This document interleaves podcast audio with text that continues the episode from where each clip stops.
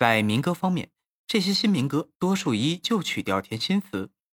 或依旧曲略加改编而成，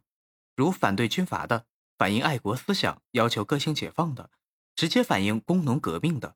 这些作品由于有较为鲜明的时代特征，而表现出与传统民歌不同的新品质。在共产党领域，大多歌颂人民军队，也有歌唱新生活、领袖、英雄的。近代在民歌音乐方面也进行了一些有重要意义的工作，如民歌小曲的收集整理出版就是其中之一。民童音乐研究会系统地搜集记录各地的民歌，并加以整理，